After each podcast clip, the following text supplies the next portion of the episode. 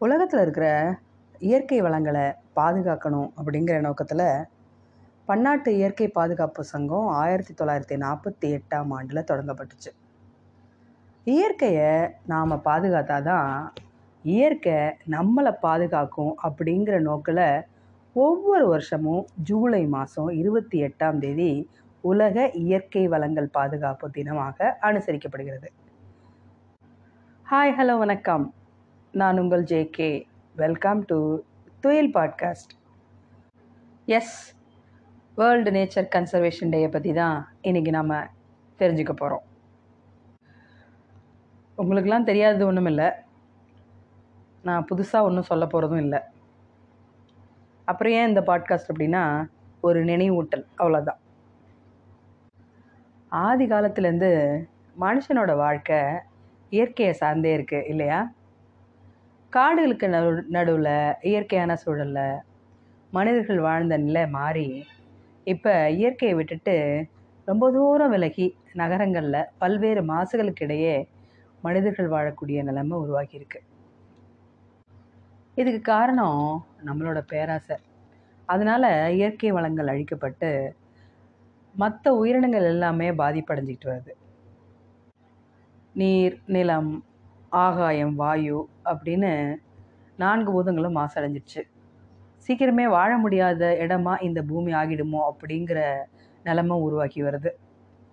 வனங்கள்லாம் அழிஞ்சு நதிகள்லாம் வறண்டு மலைகள் மறைஞ்சு கடலில் உயர்ந்து போகிற நிலையில் இனி எத்தனை தலைமுறைகள் இந்த பூமியில் பார்க்க முடியும் அப்படிங்கிற கவலை எல்லாருக்கும் இருந்துக்கிட்டே தான் இருக்குது உயிர்களோட வளர்ச்சிக்கு தேவையான எல்லாத்தையும் இயற்கை தருது.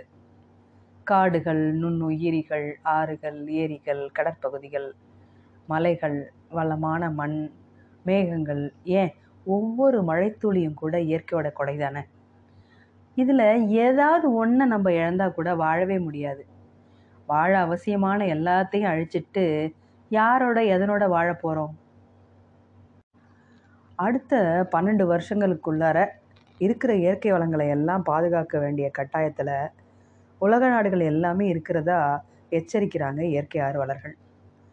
இயற்கை வளங்களை மேம்படுத்த பல்வேறு திட்டங்களை உருவாக்கணும் அப்படின்னு சொல்லிட்டு மத்திய மாநில அரசுகள் கவனம் செலுத்தணும் அப்படின்னு அவங்கெல்லாம் கோரிக்கை வைக்கிறாங்க.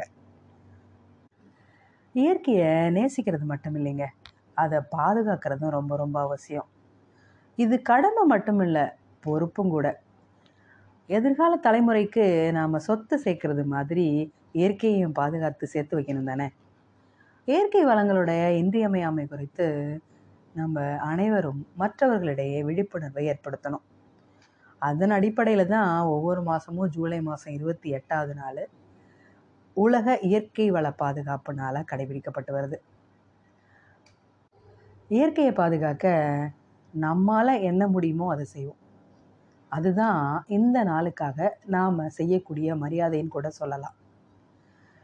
என்ன செய்ய போகிறோம் கொஞ்சம் யோசிப்போம்.